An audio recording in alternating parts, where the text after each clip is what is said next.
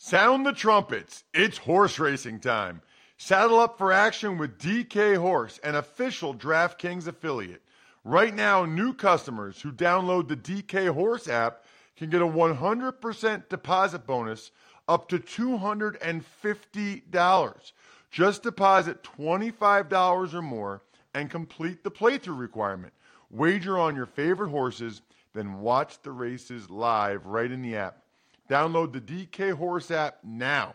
New customers get a 100% deposit bonus up to $250 when they opt in with code RTFP. Only on the DK Horse app. Gambling problem? Call 100 Gambler.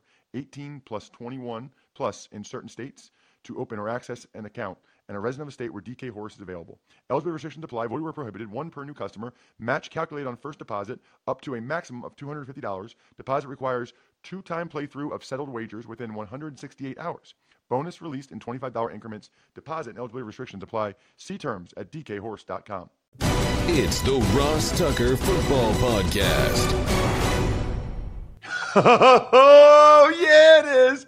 But it's not just any Ross Tucker Football Podcast. It's a teaching tutorial Thursday presented by DraftKings, America's number one rated sportsbook app and DFS app.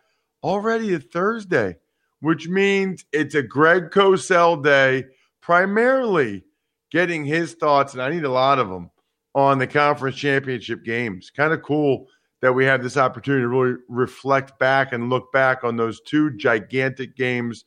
Want to get Greg's thoughts on Mahomes, on Brady's interceptions, on Josh Allen's performance. There's a lot we got to get to with our guy GC in a little bit. How about this though? Already Thursday, which means tomorrow, tomorrow, tomorrow, we're giving away winners. Tomorrow, tomorrow's a winners Friday.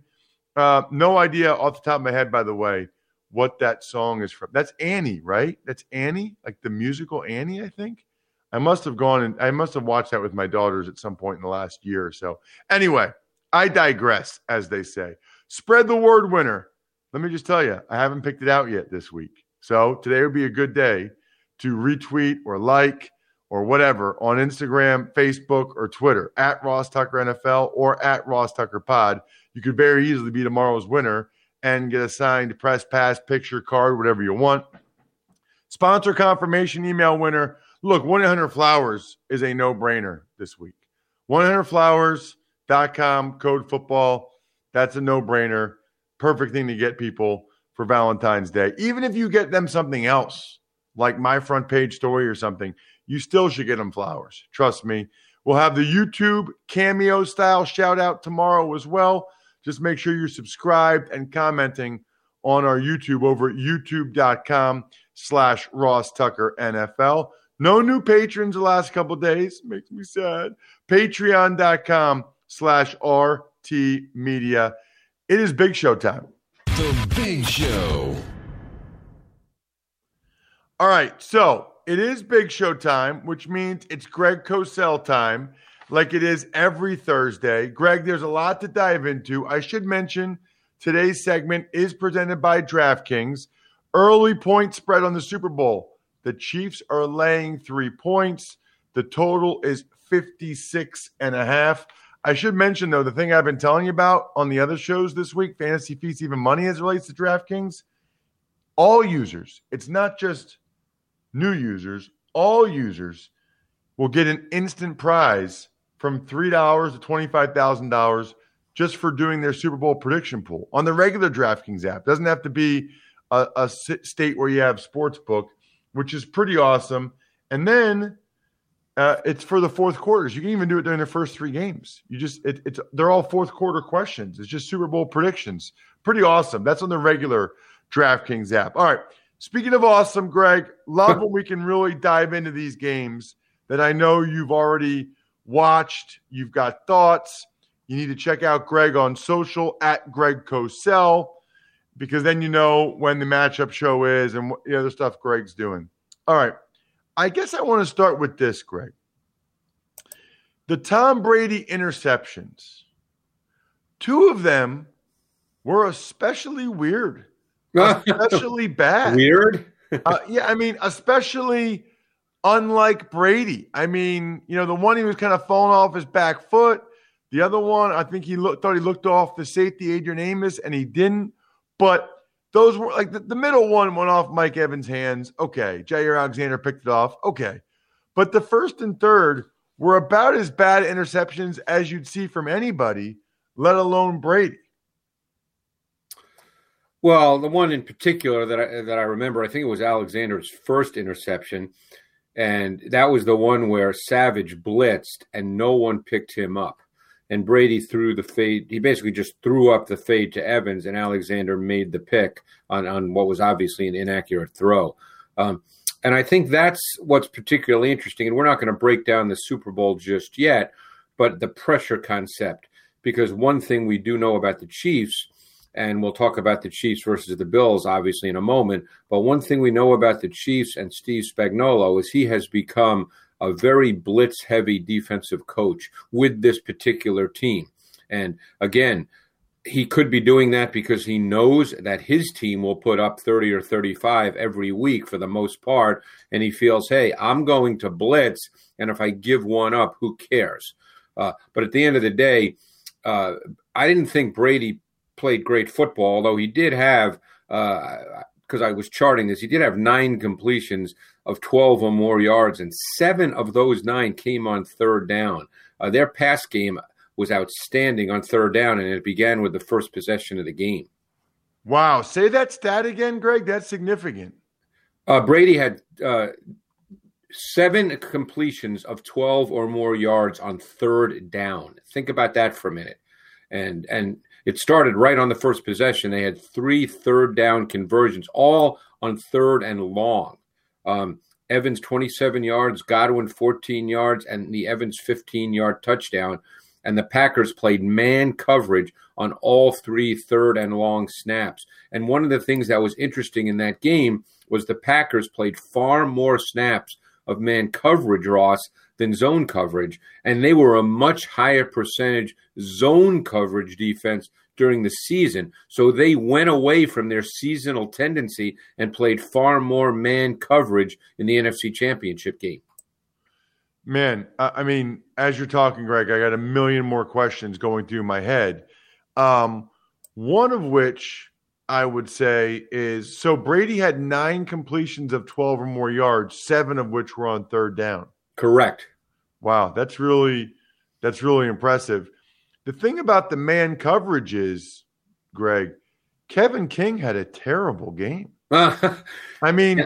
and he was questionable to play with a back injury. Right, I don't right. know if it's his back or what, but like the first Mike Evans touchdown, he timed it so poorly, his jump. Yeah, he the got beat on that. That was cover half, one blitz, and he had he had uh, Evans. Yeah, the, the one at the end of the first half. Now I didn't go back and watch the coaching tape. Did he sit at like the well, sticks, or did he think that they were going to run a, an out to try to get the field goal? That was my thought watching the tape.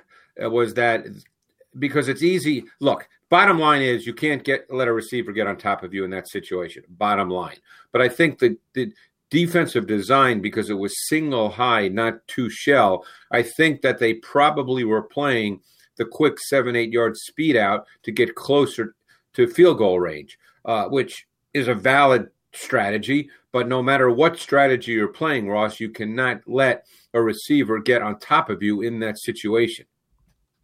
Right. In other words, you can play single high, you can think that they're going to run the out, but you can't let them run by you. Right. I mean, you're not going to intercept the out, so you can't play it as if, hey, I'm going to make a big time play on, on the on the speed out. If they want to throw a speed out for six yards in that situation, you're basically giving that to them. But again, I'm not a second guesser, but a lot of people have spoken about the fact that there were eight seconds to go and there were no timeouts.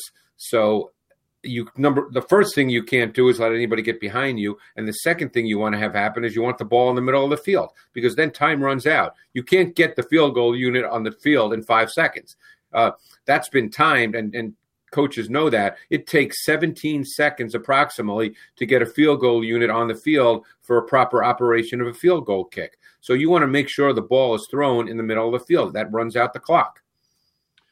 You know, and also the other thing I wanted to, I mean, I got a million things. I told you this, but while you mention about Spags and the pressure, yes, uh, there's no question. I think what jumped out to me watching that game, Chiefs Bills, and I was there.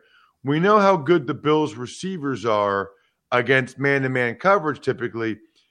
I don't know that I realized, Greg, just how good the Chiefs secondary is. They're good. I mean, Breeland, Sneed, they're good. I think that's one of the reasons why Spags pressures more. They might not be household names, but their DBs, their corners in particular, are good. Well, it's funny you say that because I thought Ward really was good last year, and he was kind of an unknown. No one really heard of Ward, but I thought that um, uh, he was really good a year ago in 2019. And they don't match up their corners. Ward plays left corner, Breeland is the right corner, Sneed's the slot corner.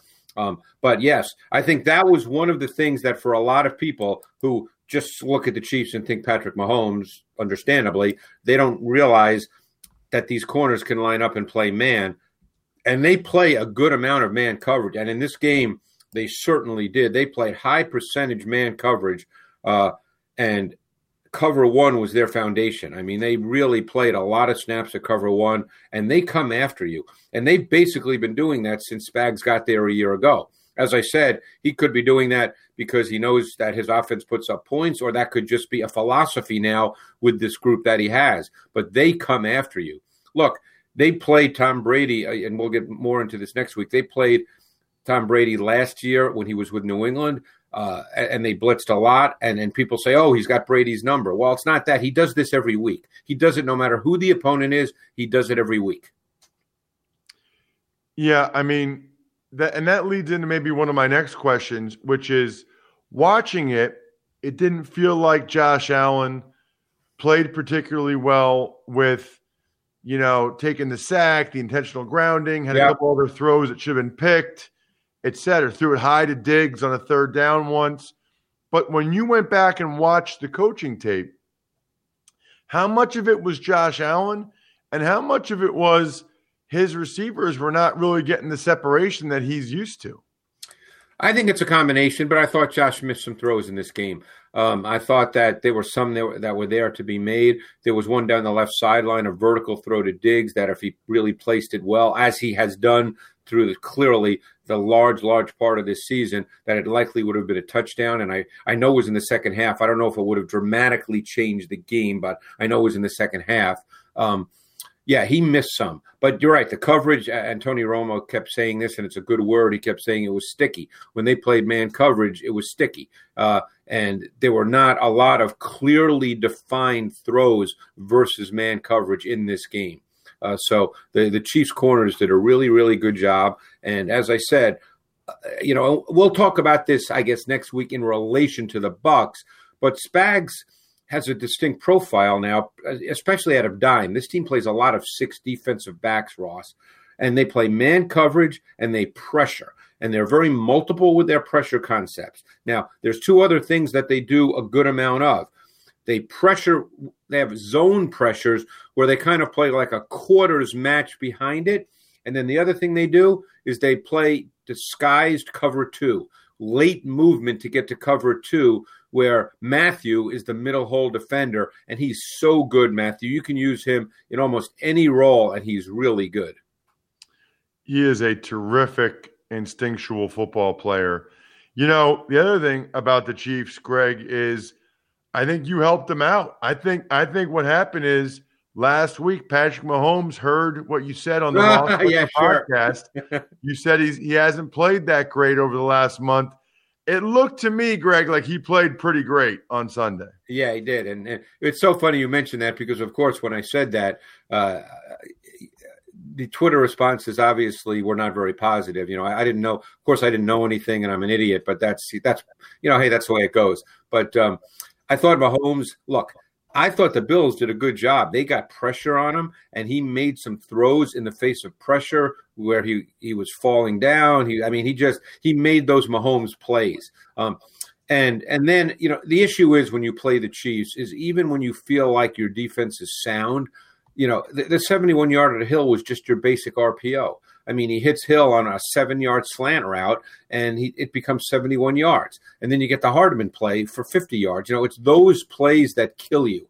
Uh, and, and that's the problem with the Chiefs is you feel pretty good. Hey, we're going to keep everything in front. Yeah, let Kelce catch 10 balls for 100 yards. No big plays there. But it's those the ability to make those big plays uh, that really kill you. And and at the end of the day, it looks like the, the Bills defense played poorly. I don't know if they played poorly. I think they just there were some big plays that just caught them.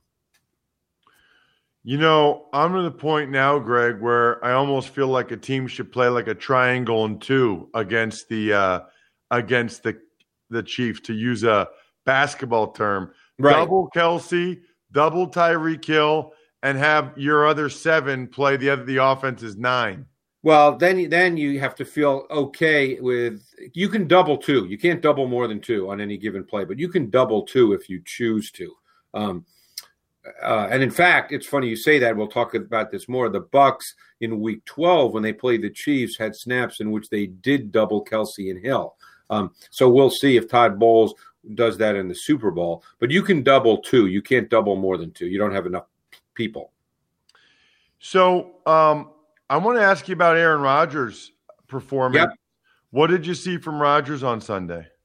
I thought Rodgers played pretty good. I mean, you know, I think that uh, look, Todd Bowles had a very defined game plan, particularly on third down.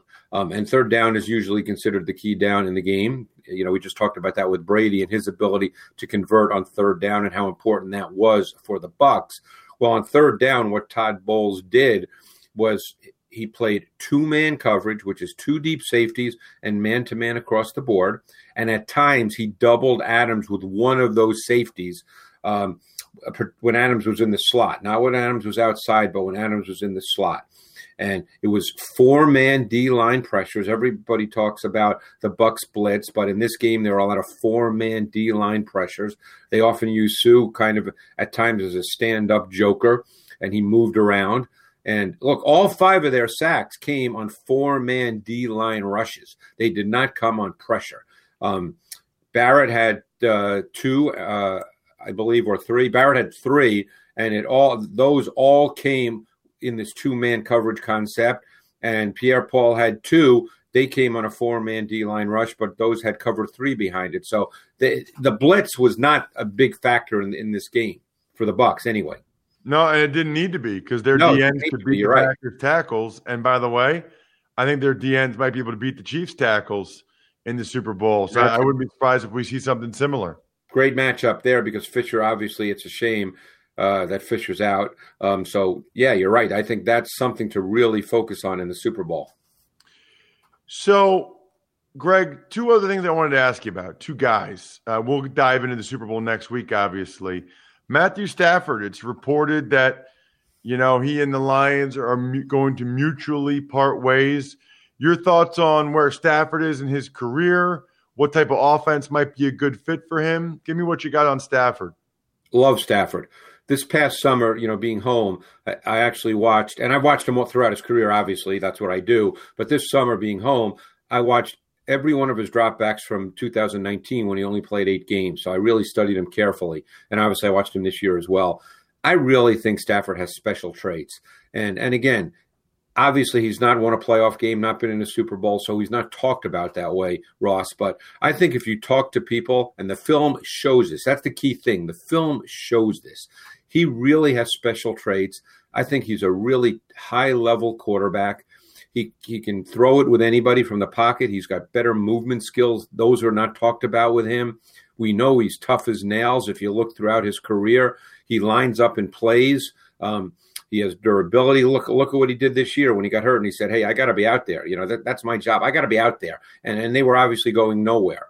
So I think he's a really high level quarterback. And I don't, you know, again, you hear a lot of teams being bandied about is where he's going. We don't know that, but I'll just give you my thought on this. I think that if you're a team that needs a quarterback and you have a fairly high draft pick, I would trade for Matthew Stafford way before I would draft a quarterback in the top six or seven.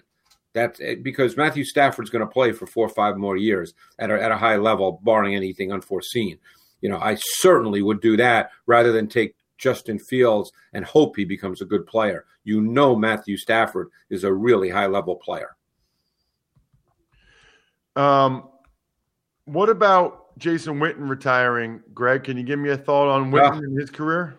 Yeah, Jason Witten to me was one of the most fascinating tight ends to watch because Jason Witten was never athletic in the way we think now of the Travis Kelce's of the world. He was not that guy. But Jason Witten was a master at understanding how to run routes against man and use his body and use leverage, really understood how to get open against zone, big, physical, you know, not explosive run after catch, but a powerful man. We all remember, I think it was against the Eagles before they stopped plays when his helmet came off and he ran 40 yards. I mean, and a terrific blocker in the run game, just an all around great, great tight end. Um, without being an explosive, exceptional athlete. You know, not a bad athlete, but you were so used to the NFL now to seeing wide receive, excuse me, tight ends split outside, running what used to be considered wide receiver routes. He wasn't necessarily that guy, although he did run seam routes quite a bit in his prime.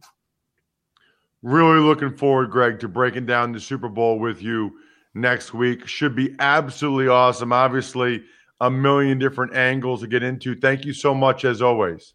Ross, really appreciate it. Thank you. There he is, Greg Cosell. Love break, getting the Greg Cosell breakdown. That's interesting. You know, he thinks you should draft, uh, you should trade for Stafford rather than drafting a quarterback. There's a lot to get to there. We're scheduled to have, by the way, Adam Schefter on tomorrow's Ross Tucker football podcast. I want to ask Adam about the quarterback movement. I'm curious whether or not Matthew Stafford wants a new contract or not. I also want to make sure that those of you that didn't get the email or didn't see the email know that every couple weeks we're going to do uh, a new YouTube show. I think we're going to call it Football Feedback with Ross Tucker would be my guess. And you guys will get the link that we use, the video link.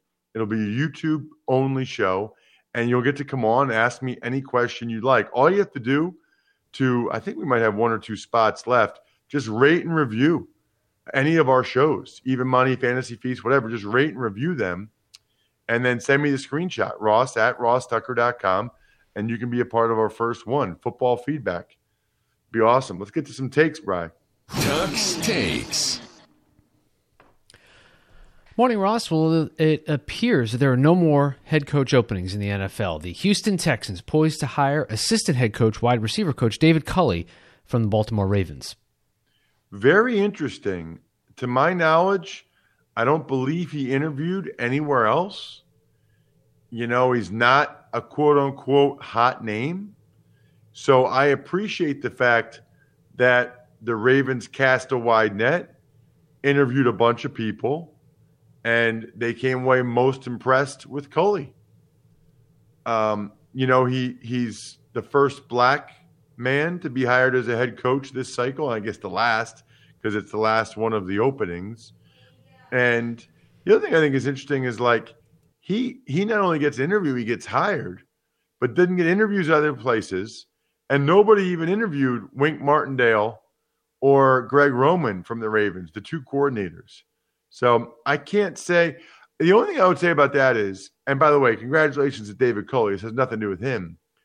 But the word must get out on certain guys. You know, like the, the word must spread that this guy's not a great interview or this guy's not what you're looking for.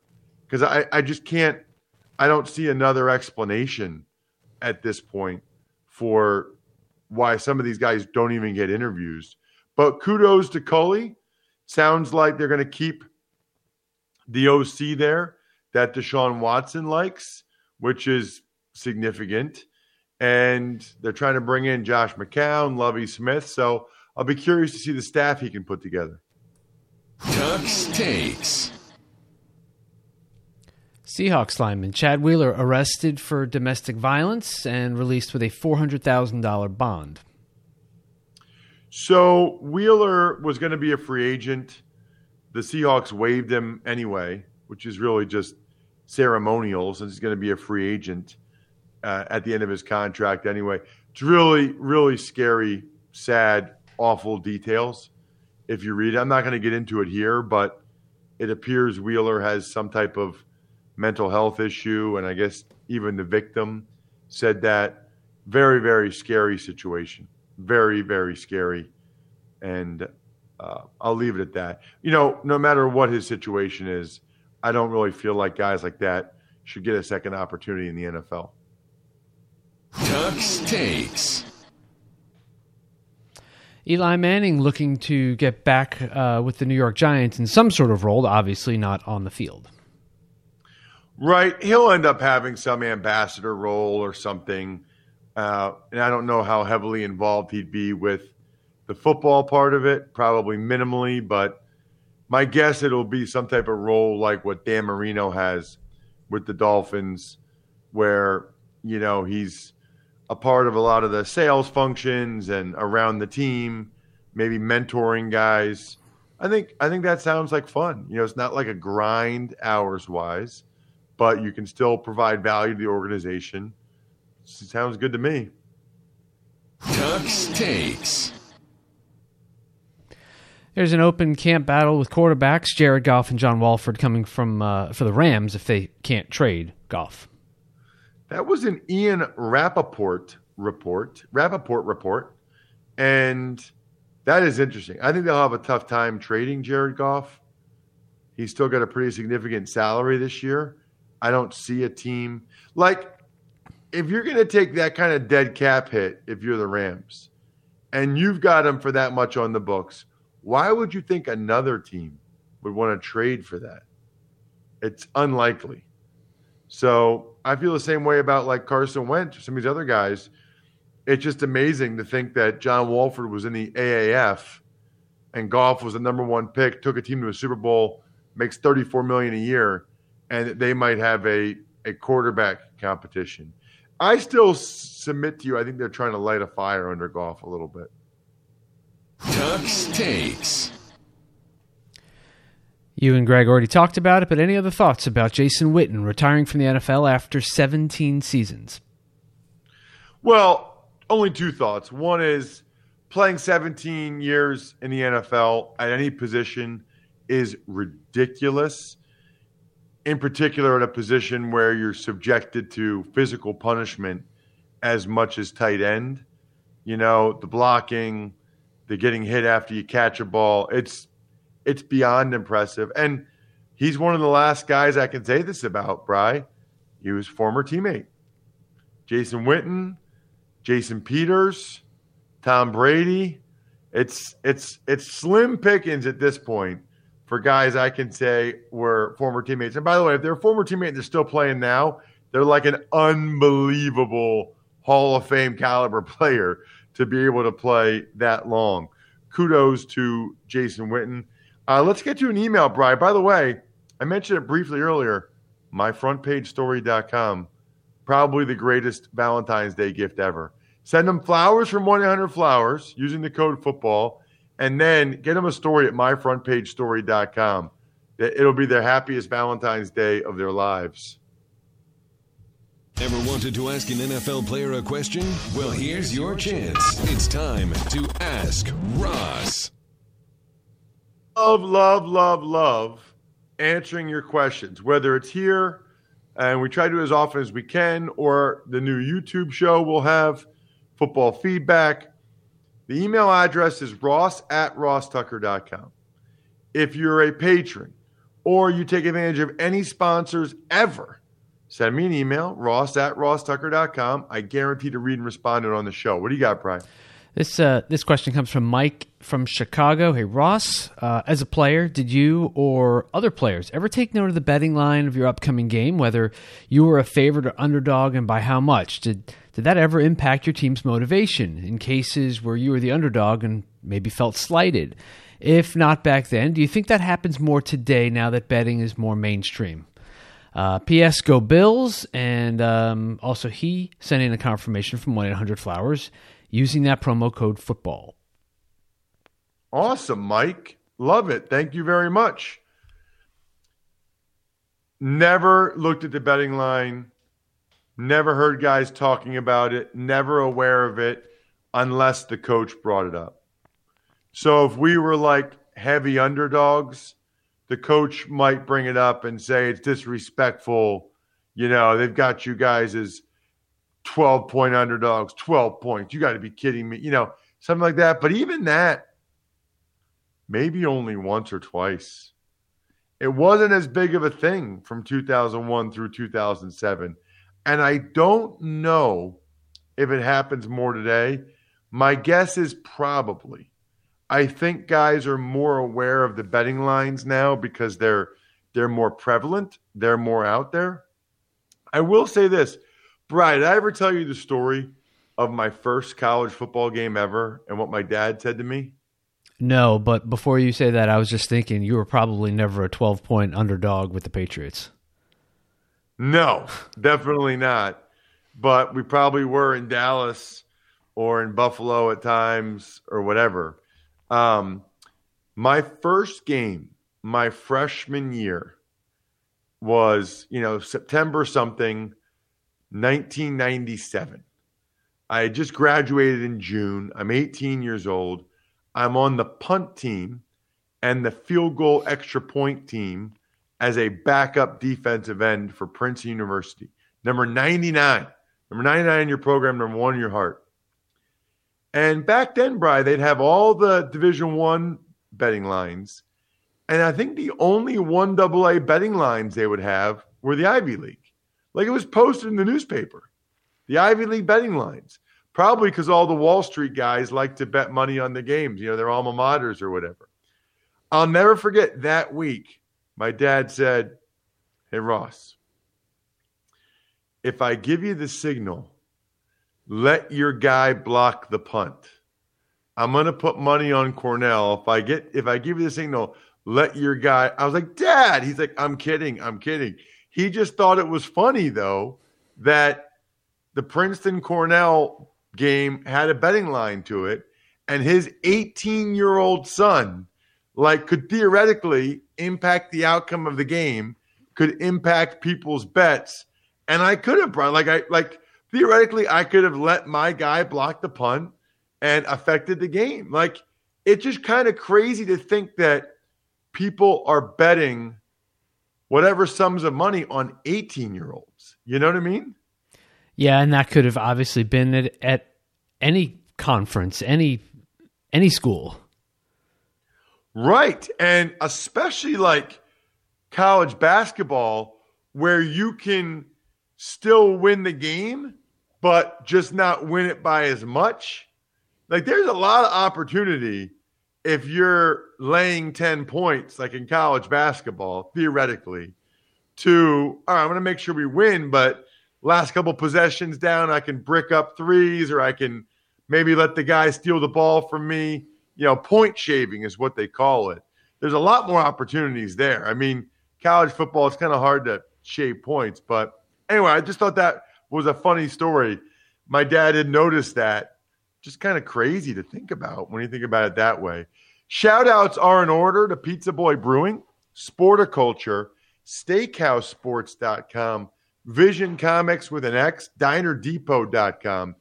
Really encourage you to listen to the Even Money podcast this week to hear what Steve Fezzik had to say about the math regarding the coaching decisions from the conference championship game. I think you guys will enjoy that. Uh, Joe Dolan and I went over some of the fantasy football takeaways from the conference championship game, started to talk about some of the best ball stuff that we'll get into Love me some best ball. So check out those shows. Emory Hunt was all over the Senior Bowl and the Hula Bowl on the College Draft podcast if you want to prepare yourself for those All Star games this weekend.